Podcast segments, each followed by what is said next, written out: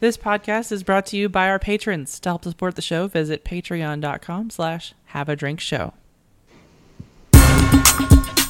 This is your beer, liquor, and other beverage news for the week of May 18th, 2019. Boston Beer and Dogfish Head did what? I need to sit down. In unrelated news, shareholders pressure Craft Brew Alliance to sell. Yuengling gets in the hotel game. And JetBlue takes the Pepsi Challenge. All this and more on Have a Drink News.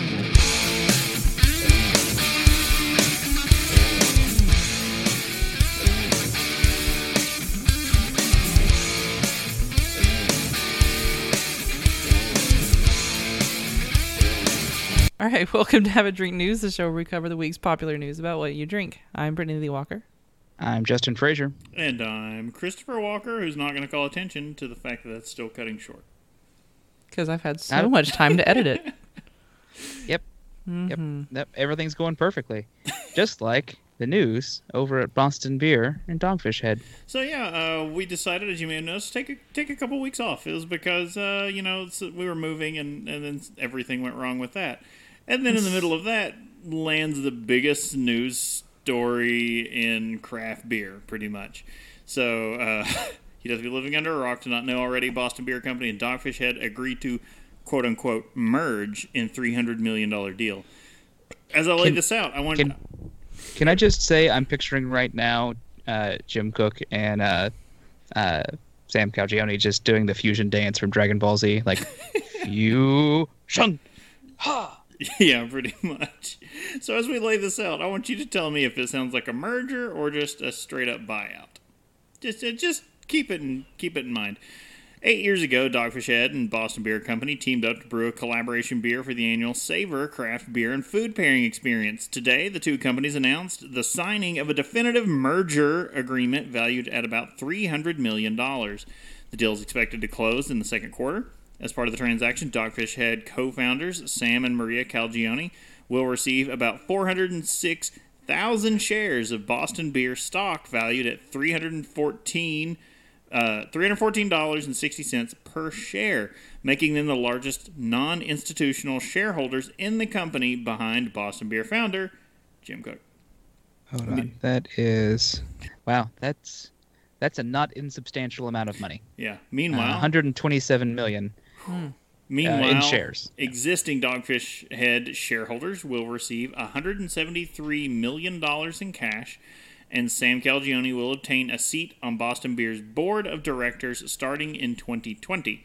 The merger comes nearly four years after Dogfish Head sold a 15% stake to LNK Partners, a New York based private equity firm. As a result of the merger, LNK will exit its investment in the Delaware based craft brewery. Yeah, I'm betting they got bought out and they're going to get For a non some part of 173 million dollars. a non insubstantial amount of money. Uh, according to a press release, Boston Beer expects to fund the cash component of the transaction through a combination of cash on hand and its available credit line. So they don't really have the funds to do this. Uh, they're going to be Well, be. I mean, that's the thing about having you know being a multi-million dollar. Co- sometimes your your funds aren't liquid. Sometimes they're tied up in other stuff, and so you've got to. There's some loans. You got some collateral up. It'll it'll get paid. Eventually, yes. Uh, the merger brings together the Brew Association's second largest craft beer maker, Boston Beer, with the 13th largest craft brewery, Dogfish Head. Both companies will retain their status as a Brewers Association defined independent craft brewery. That's Pause well, for I mean, dramatic at this point, I, at this point, they'll just do whatever they want. I I feel like they're really stretching it as far as the whole like, and they're still gonna be considered craft. Our Because- ru- look, th- we should just make a much easier to and less changeable rule, which is not AB InBev or Miller Coors. that's I mean that's what my stance has been, but you know, technically, not them or owned by them, Hmm. and more than so on each percent. So, speaking to Brewbound, uh, Sam Calagione said the deal came together over pints this past February during Beer Advocates Extreme Beer Fest in Boston. We talked about how challenging the industry is getting, the indie craft definition, uh, brands that consumers think are indie craft, active lifestyle beers, and we discovered how beautifully complementary and not competitive our portfolios were. So, So, that's the first thing I thought of when we heard this news. yes, it's, That it was like they have nothing in common. which makes it Oh. perfect. Yes. Like they, none of them had like they don't have to change anything they're doing. Like they can keep doing all the same beers, and it, like there's no overlap. There's no competition. They have the passion for beer in common. Sorry. well, okay.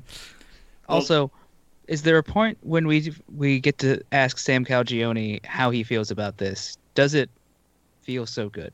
Yes, hmm. I, I am sure his bank account feels so good, and I'm sure well, he that got most of his in stock. I'm so- sure that boardroom chair next year is going to feel so good on his ass. In a press release, the two companies said the merger would create a powerful American owned platform for craft beer and beyond.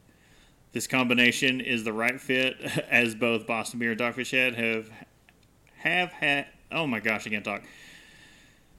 Have a passion for brewing and innovation. We share the same values and we learn a lot from each other as we continue to invest in the high end beer category. That was from Jim via press release.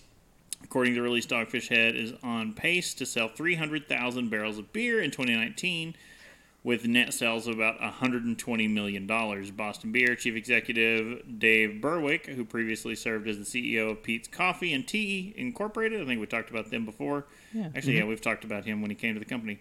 Uh, before Yep. taking over CEO of the brewery last February, will lead the merged entity.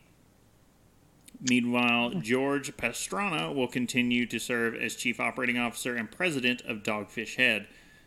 So that's the thing. Their Dogfish is still going to be autonomous. Like they're still going to be doing their own thing over there. They're just going to have Boston beer backing. I mean, that's doing. the smartest way to do it. You don't want to. I can't imagine Dogfish Head ever going away. Not not if Sam Sam has I- anything to say about it. Right. I will say, calling it a merger, regardless of whether it feels more like a buyout or not, uh, is the right marketing play Hmm.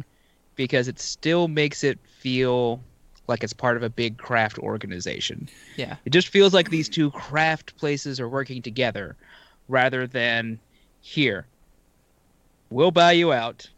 You work for us, keep doing what you're doing, and then we just all rake in profit. Which feels more which feels less craft. It feels less that that that small time feel and feels more like corporate business stuff, which it's corporate business stuff. Hmm. But you know, a lot of what I've I still seeing- enjoy their products. So Yeah. a lot of what I've been seeing online, uh, some people getting out there with some theories. Uh, one theory that I don't know seemed interesting to me was that Jim is looking to retire as the public entity and face of Boston Beer, and who better to step up into Ah. that than Sam Calagione, who is Yeah. a, another like bigger than life craft guy. That yeah. that makes sense. that's that, that's not a bad idea for it and also i'm just kind of like yeah he feels like the right i don't know like whenever we we have seen jim from a distance at uh jim like i know him Yeah, our pal Oh, Jim. Good We- Jim. We were too hungover to get to meet him. Uh when jim Koch we've seen him at oktoberfests because he's always there to to have the big celebration down there.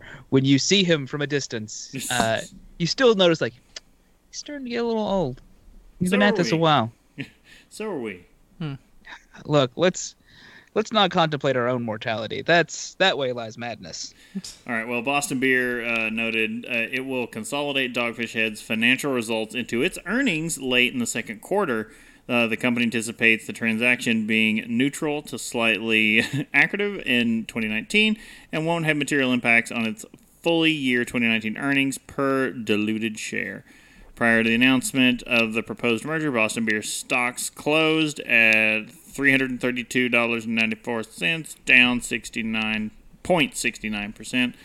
Actually, our last news episode we did before this break, we talked about an earnings call for Boston Beer. So you go back and, Timing. yeah, check that in, and then come back and revisit where they're going to be in a few months.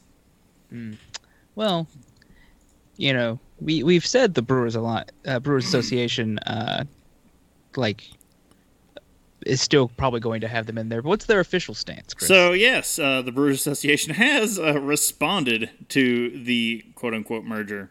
A day after the announcement of a mega merger of Boston Beer Company and Dogfish Head Craft Brewery, Brewers Association President and CEO Bob Pease today issued a statement regarding the combination of the second and 13th largest craft breweries. In in the statement, Pease called Boston Beer founder Jim Koch and Dogfish Head co-founder Sam Calagione staunch supporters of the independent beer movement.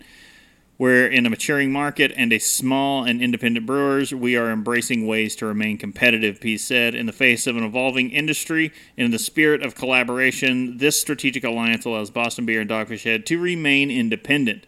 They will no doubt continue to champion for more than 7,400 small and independent breweries in the U.S.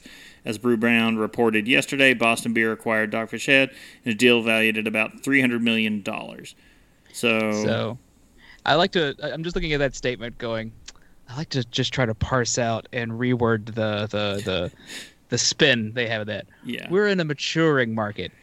I've mature. I've been maturing, and I'm getting a lot slower and fatter.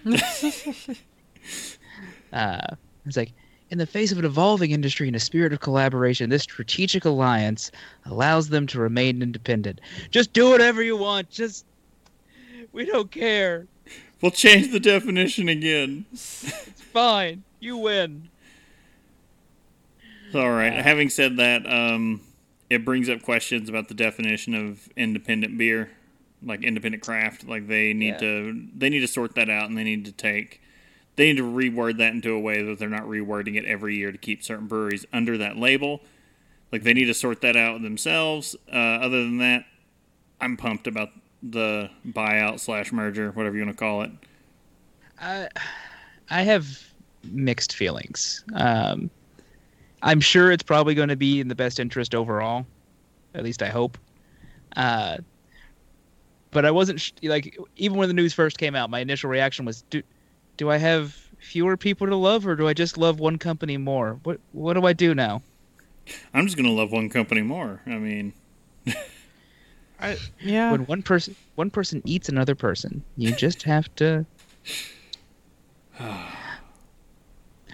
but yeah, I don't know. Like, it doesn't quite feel right. I guess in the spirit of craft, but that's that's a weird label my brain is putting on it that may or may not be of the truth. So no one champions craft more than those two men. Fact. right, and and they've that- backed that's that. true. They've backed that. If it with, was- they put their money where their mouth is over the years when it comes to that. It feels Again, like if it was someone else, I feel like we would be less positive about it. And that's, possibly, but re- revisit the Canarchy episode. I mean, I think it still depends. It's. I think it's. You. It's not that if it were someone else. It's that. That and the theme we keep sticking to. It's not, quote big beer. You know, it's it. The thing certainly is, larger. beer. well, but you know, you know what I mean. Like it's Yeah. not. Um, uh, AB InBev, Miller, Coors, what you know. Where do we on- let so Boston and so beer forth. draw the line? Is all I'm saying. Yeah. This is so funny. It reminds me of the the thing on Cord Killers with the talk about Disney and Fox and that whole you know thing. Um I, When I just Boston beer came for the twisted tea, I said nothing. I just of all the companies to do this, this makes like the most sense to me. Um that's also the one no one saw coming. no, in a million years. Um It's like that great. It's like that great, well-written twist where it's like all the signs were there. You just had to see it to figure it out. Yeah, And then after you see it, like, and this makes all the sense in the world. Oh wait, All right. Well, speaking of making sense, well, someone with two percent of a company is trying to turn that into a bit more because uh, Craft Brew Alliance uh, investors are trying to get their company sold. hmm, Uh, minority activist investor in the Craft Brew Alliance, by the way, this is from Brewbound, uh, sent a letter to the brewery's board of directors urging the company to consider a sale. How much of the percentage of this company do these people have? Well, David Cohen, the founder of Boston based private investment fund Midwood Capital Management LLC, which owns about 2% of the CBA's outstanding shares and currently has about $70 million under management across 20 different small, uh, small cap stocks, believes CBA must seek a sale to maximize shareholder value. The letter was issued about three months before Anheuser-Busch, which owns a uh, 31.3% stake in CBA, uh, must make a qualified offer to buy the company for 200, uh, sorry, for $24.50 per share, or pay a $20 million fee as part of a 2016 commercial agreement. Uh, this is where we've always joked that Anheuser-Busch basically has told the, you know, markets Kona beer as their own beer. Uh, yeah. It's like, I mean, uh, by the terms of that deal, if they want to, it is theirs. Uh, Hmm. Citing uh, last week's $30 million sale of Dogfish Head Craft Brewery to Boston Beer uh, as a proxy, Cohen argued that the intrinsic val- value of Kona alone, excluding all other CBA brands, should approach the current qualifying threshold of two po- uh, 24.5 cents, a sh- uh, uh, 0.50 cents a share. Uh, so, I like that they call it a sale as opposed to a merger. well, his reasoning: if Dogfish sold for thousand dollars per barrel, and Kona is projected to make uh, five hundred and five thousand barrels in 2019, the equity value of the Hawaiian-themed brand, factoring in total debt, ranges somewhere between 409 million and 510 million. Look, no offense, buddy, but Kona is not Dogfish Head. No. No, no, no. Uh, Though The bid good. though good. I, look, I I wouldn't I wouldn't kick Kona out of bed for. I was gonna say eating crackers, but it's a bottle of beer, and that metaphor just started falling apart. for um, crackery beer. It's, uh, the the mid mid range standalone Kona value, Cohen argued, would represent a 53% premium to CBA's current market price.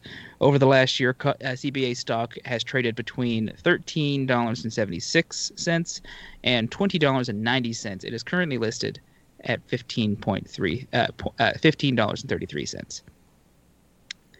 Uh, CBA lacks the marginal structure, the margin structure and scale of its peers to grow sales, profits, and cash flow consistently. Cohen wrote, uh, absent an ability to consistently deliver this fundamental financial performance, the gap between price and intrinsic value will not close in the public market. The shareholder uh, value uh, then will only be maximized through a transaction in which another entity determines CBA's worth. Uh, in other words, he wants CBA board members to lean on AB uh, executives and encourage an acquisition. If they make an offer, the CBA uh, CBA's board should absolutely accept it. He wrote, Wow. because he wants money. Yeah. He wants two percent of whatever they're they're going to sell, so he can get out of this particular business. Wow. Jeez. If AB InBev is uninterested, Cohen believes the company should identify another buyer in order to continue operating successfully in a crowded craft beer environment while providing a return on shareholder investment. From a pure business perspective, I can understand what this man is saying. As someone who enjoys beer, I read this and go, "This man has absolutely no love of what he's doing. He just, he just got this for, for a do- you know, for a bottom line." Yeah. He likes money. Can't blame them for that. With the combined effects and trends of the craft beer industry, uh, CBA's inherent challenges to grow revenue, profitability, and cash flow, we strongly believe that the company must seek a sale to maximize shareholder value, he wrote. Uh, yeah, speaking to Brewbound, Cohen called Kona the crown jewel of CBA's portfolio and said the challenges of being an independent, publicly traded beer company, coupled with recent transaction between Boston Beer and Dogfish Head, prompted him to pen the pen the note. So yeah. Oh, by the way, it's worth noting that CBA just recorded a net income loss of 7.3 million dollars in the first quarter of the year, primarily driven by the previously disclosed 4.7 million uh, dollar charge that CBA elected to uh, to record as a result of setting a years long class settling a years long class action lawsuit over the alleged false and deceptive advertising of its Kona Brewing brand. Wow. So which is that none of the bottled stuff. Wait, none of what you get mainland is brewed there, and mm-hmm. On the island they only do kegs, right? So I've got that correct. I think something like that, yeah. Yeah, none of the bottled stuff that you get there is done there, and then they only do small batch. But yeah, this this is interesting to see someone who you know because the guy comes from an investment company. He's not Yeah. he's not like another brewer. He's not some you know crazy rich reclusive billionaire that's put his money in here and is like, oh yes, I too love beer. We need more crazy rich eccentric billionaires putting their money into beer. Somebody call Warren Buffett right now. I mean, I can't get a hold of him. What about Jimmy? I'm gonna say Elon Musk. Someone get someone get Musk on the phone. Uh, you know, look, I'm still going with Jimmy Buffett. I bet he he's more likely to give money to a beer company. He already started his own. Yeah, but maybe he wants good beer. Hmm. All right. Uh, Speaking of good beer, I was gonna say uh, I was gonna make that transition. I was like, well, okay. I mean, it's good Look. beer. it has it's its good days. Um, I don't know if I could drink a hotel's worth of it. okay, so Yuengling plans to open a beer-themed hotel in Tampa Bay, Florida. The devil, you say? The hotel thing really seems to be uh, popular. Beer hotels. It's really a thing now. they're, Yeah. they're they're how you kill your company unless you're brewbound, not brewbound, uh, brewdog. Yeah. Brewdog, yeah. Um, in recent years, a growing number of American brewers have started offering overnight accommodation at or adjacent to uh, their production facilities. In 2014, Dogfish Head opened the 16-room Dogfish Inn in Milton, Delaware. Last year, BrewDog opened a craft beer hotel, complete with beer taps in every room, of course, at its Columbus, Ohio brewery. Now, America's oldest brewery looks uh, looks set to join the party. Uh, that is poorly worded. According to various sources, including Philly Voice, Yuengling plans to build a bre- beer-themed hotel near its Tampa Bay, Florida brewery. The news broke earlier this month via Tampa Bay-based civic group. Uh, I'm just going to call it Urban. That's a acronym. Uh, on May 4th, in a Facebook post, Urban wrote, "Yuengling Beer Company is moving forward with large mixed-use development at uh, one one. Or it's a series of ones. North 30th Street, just south of USF, next to its main brewery. The project includes 200 hotel rooms, a, Jesus. a microbrewery, a beer garden, a tasting room, 12,700 square feet of restaurant space, a Yuengling museum, and 5,900 square feet of conference space. So my question is, Which why didn't they of- just put it in Orlando and give us an actual beer theme park? because uh, 'Cause- because they don't have a brewery already in Orlando. Because Busch Gardens sucks. How far is, Is Tampa from Busch Orlando? Gardens in Tampa? I think it is. It's in. I think it's Orlando, isn't it? Is it in Orlando? I don't know. I I don't- know as it is like the Bush is Anheuser Busch in Busch Gardens. Yeah. So I that- always I I forget that in- inten- until someone says it. and I'm like, oh yeah, right. like, it's animals and roller coasters, and I'm just like, I didn't know that until we were started doing the show. Oh yeah, no, no, I And- I didn't either. I'm just like It'd be more. I'm fun- reminded of it every time. It'd be more fun if they were giving the animals Bush beer, just like whole cans of Bush beer. I would just love to see gorillas like, you know, drunk on their asses and. so Tampa is an hour like- and a half away from Orlando. Yeah, I'm picturing like black bears just cracking open cans, just Picturing, okay. are you picturing Grizz just like drinking? Okay, Whoa, whoa! They do not drink alcohol. Get a hold of yourself. no, it'd have to be boba. Um, Uh, bubble beer. Uh, so in a later statement, um, the brewery CEO Wendy Yuengling, I, that's just got to be the funnest last name. Uh, as consumer interest in locally crafted beer continues to grow, we are always looking uh, for ways to engage our lo- loyal fans and re-envision the Yuengling experience in Tampa. This new development will not only offer visitors an enhanced brewery hospitality experience, but will also increase our presence in the local community. Well, yeah. Um, they said a zoning hearing is set to take place in September. Uh, given the brewery's track record, if plans are eventually approved, expect boycotts, which I forgot about. Um, so I'm gonna go actually click on that. Yeah, because they've they've definitely had some issues here and there. Um, as far as, well, they had a some stuff with like political issues because they, mean, they they backed do lean.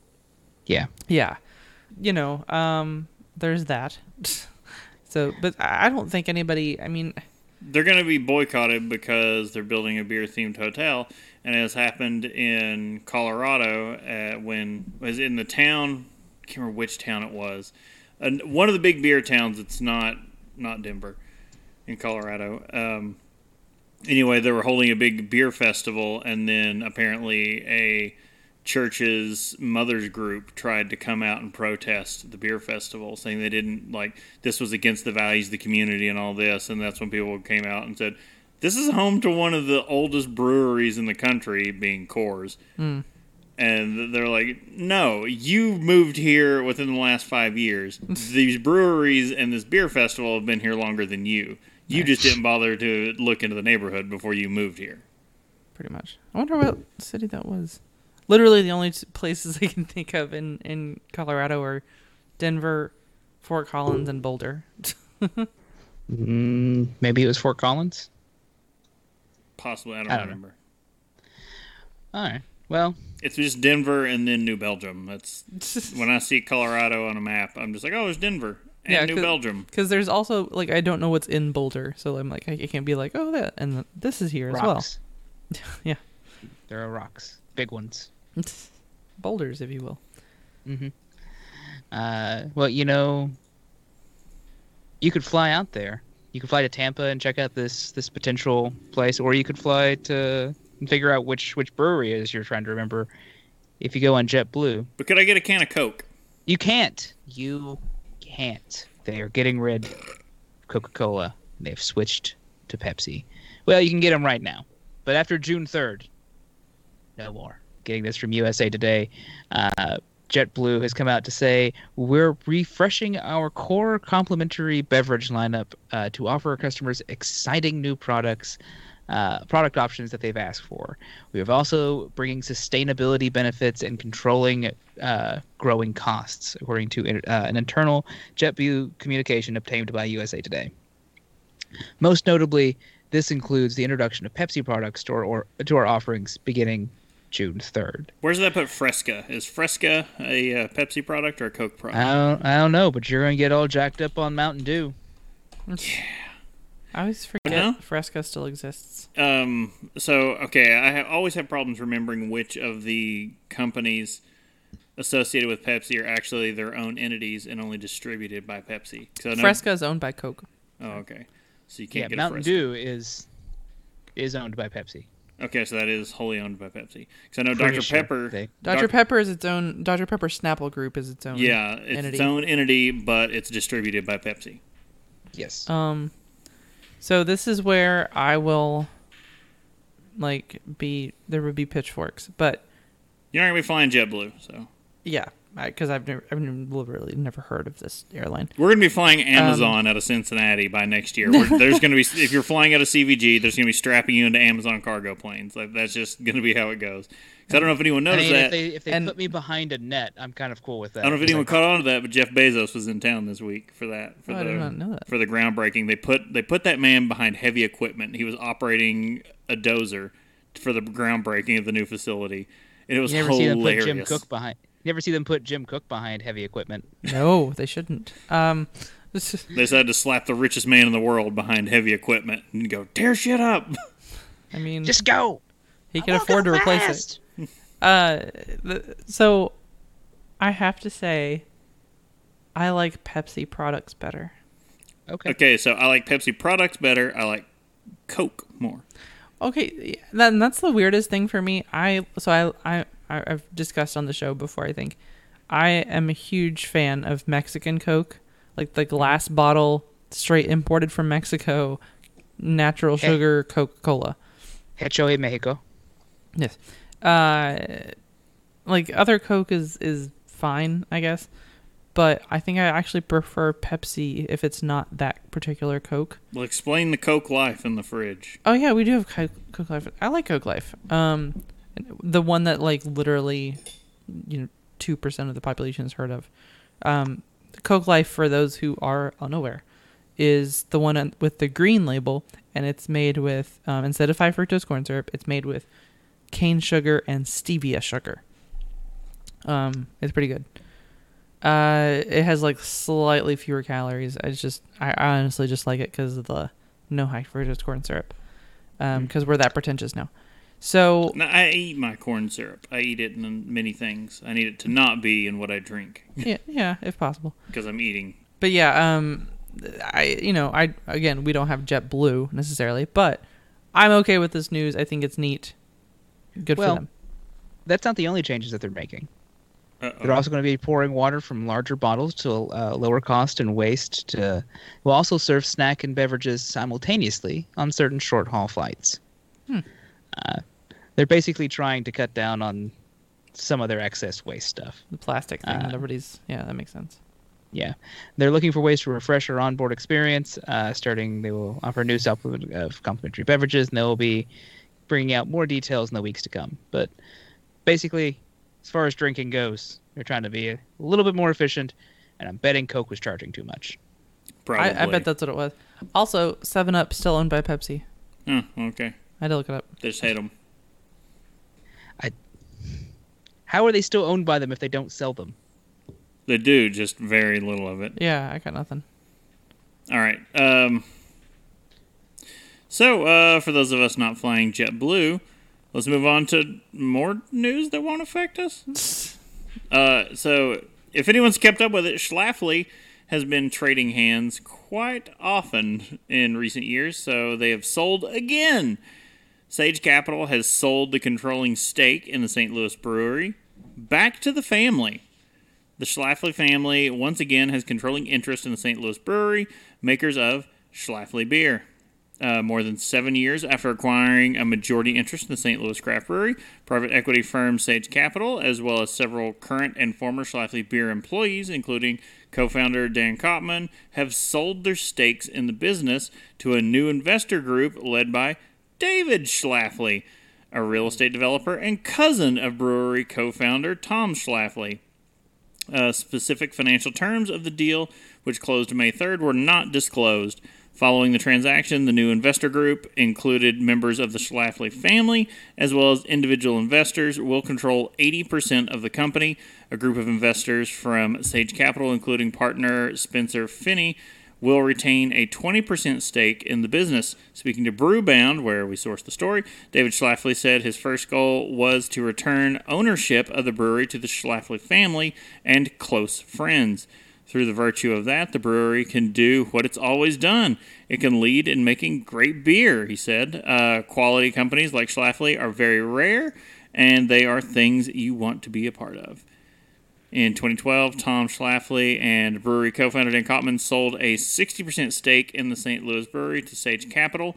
At the time, Schlafly retained 20% of the business, while Kopman maintained a 10% stake.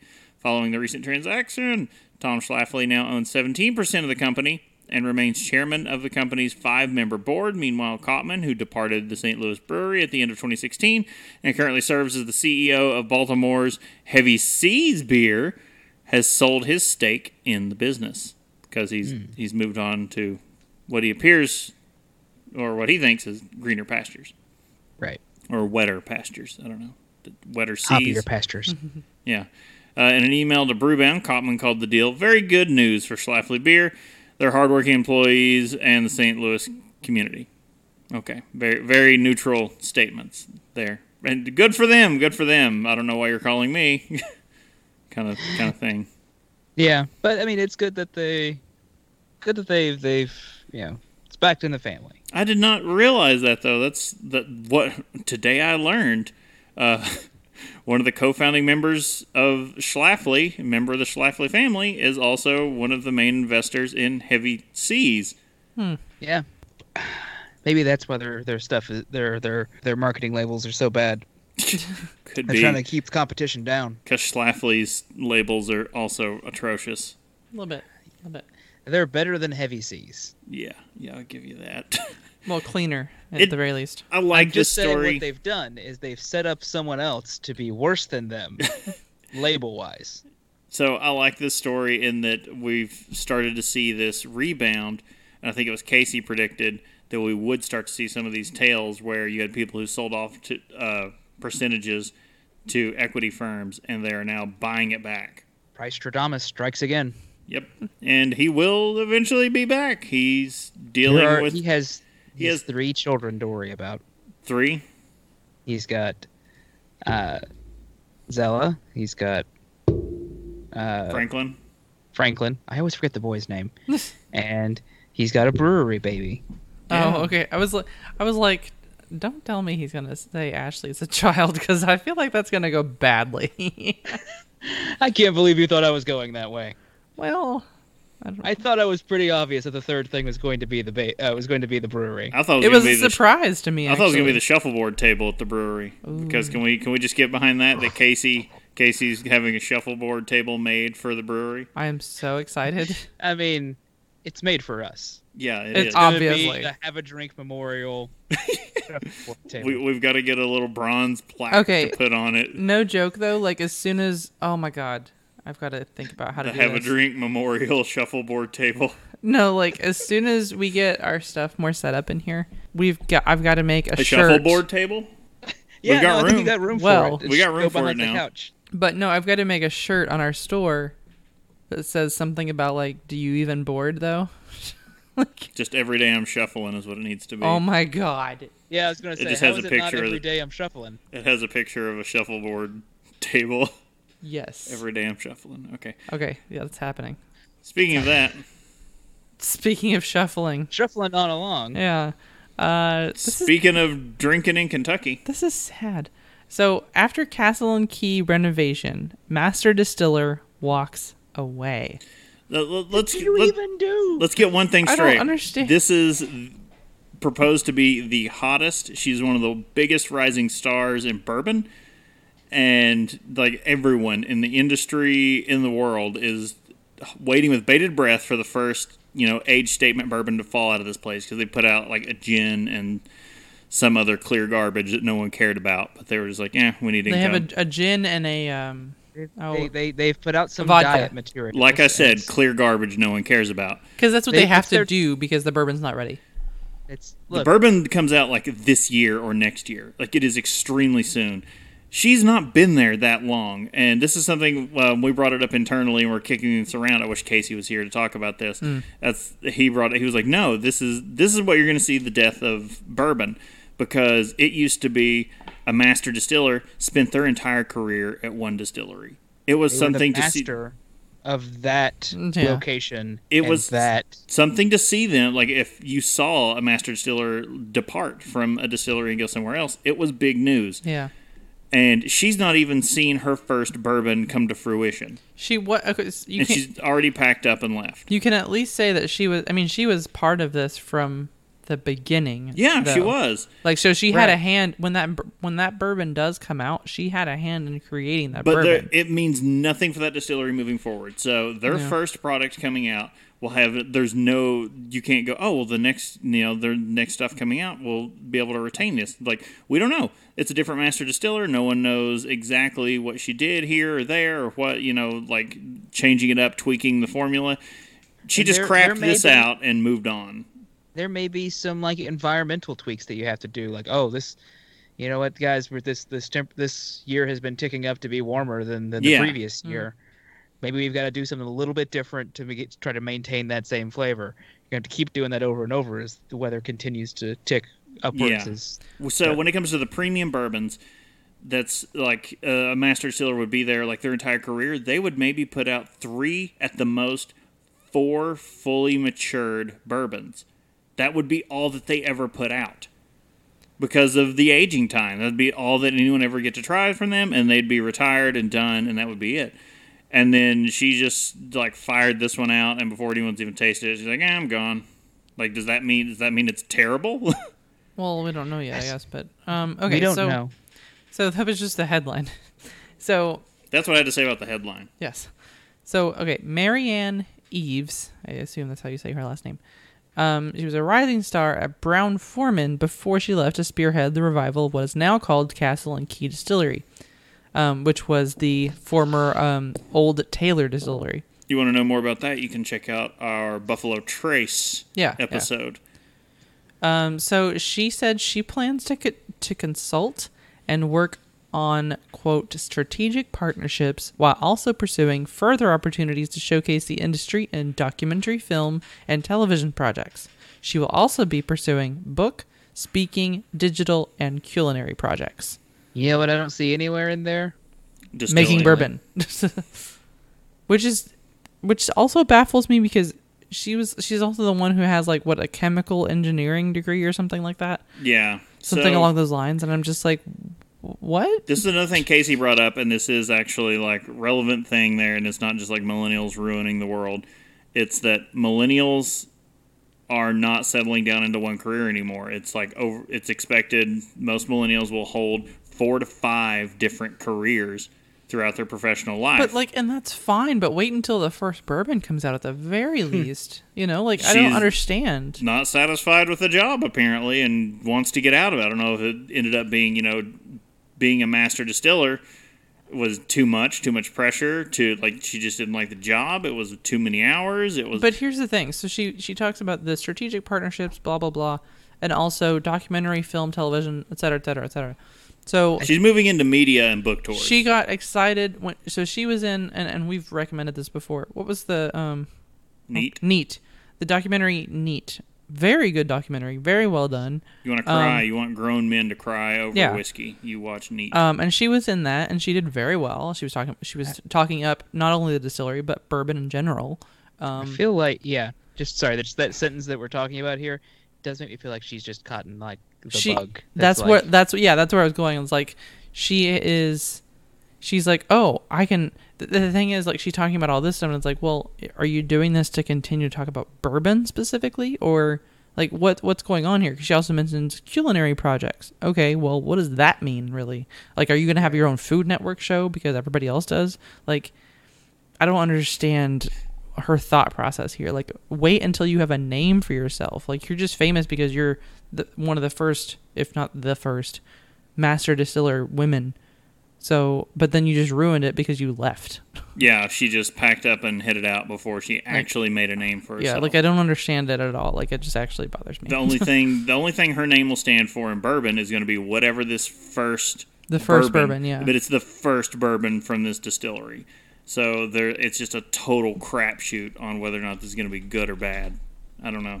I'm I was really excited about this. Now I'm really nervous about the first Castle and Key. and it could be really good. Like I kind of still want to go just because of the historical aspect. Oh, like, yeah, I wanna go see the everything that they've done for that place. But If you think you're getting a Uh, hold of one of those bottles for the first, like Oh. any of these bottles, they're gone. Forget that's it. That's the other thing. You like, will not lay hands on one of these bottles. if people were excited about it before, they're gonna be like, "Oh, we're gonna get those," and then it's gonna be a whole to do. I don't know. It just mm, bothers me. you know, I, I I feel I should just make the, the the devil's advocate case here though of like she's a grown woman woman and she can do what she wants. She She can. gotta And make, she's- she got to make the decision that's that's best that she feels is best for her. But no, and and she's smart. Like you know, obviously she has the degree and the experience behind her to help. But I'm just like, I I don't know. I still can't. I just I'm just baffled by this. Like at least like if you're gonna leave, whatever. Like if you're gonna leave, especially sooner than most master distillers would, at least wait and like the first year or two after the bourbon comes It- out. Like I can't. My get only past thing that. does it does it it says it does feel like it's it's it's a indictment on the first Castle and Key product. Like she wasn't happy with it. and she doesn't want to be associated with it, but that's just no that those Mm. but she will be now. There's no way around that. Yeah. They're the first release, whatever batch numbers, like however many batches go into this first release from them, like those are just going to be tied to her. And if there's a batch that's great, then that'll be awesome. But if they're all trash, then That's the thing. Like she's not getting away from it because she's kind of famous right now for being cur- there. Whoever is currently in charge of uh, who is current master distiller when the first product fails, is the person they're going to blame, regardless of whether they made it or not. yeah. I don't know. Uh, you, this you, has you blame happened. the person that's currently at the wheel, regardless of whether it's accurate or it not. has happened in bourbon before. It happens in everything. Yeah. So that's All right. Well, uh, we we could rant and rave about this for a while, but I think we're just gonna have to tie a neat bow on that, and you can shoot us an email and let us know what you think about that. I don't know. it's good to be back. I've had thoughts about about drinks and haven't been able to share them. Yeah, that, that, that- I felt the same way, and that's probably why we've rambled on for like an hour. All right. Well, Strap a bow on this, slap it on the bottom, and send it on its way. Indeed. Well, we do want to remind you that this is our news only show. We do the weekly long form show, which, well, again, was on a hiatus, but we will we are back. Um, we discuss the science and history around what you drink. If you like what you hear and you want to support Have a Drink, please go to patreon.com slash have a drink show. And uh, we will see you again next week. Once again, I'm Brittany Lee Walker. I'm Justin Frazier. And I'm Christopher Walker. We'll see you next time. Bye. Bye.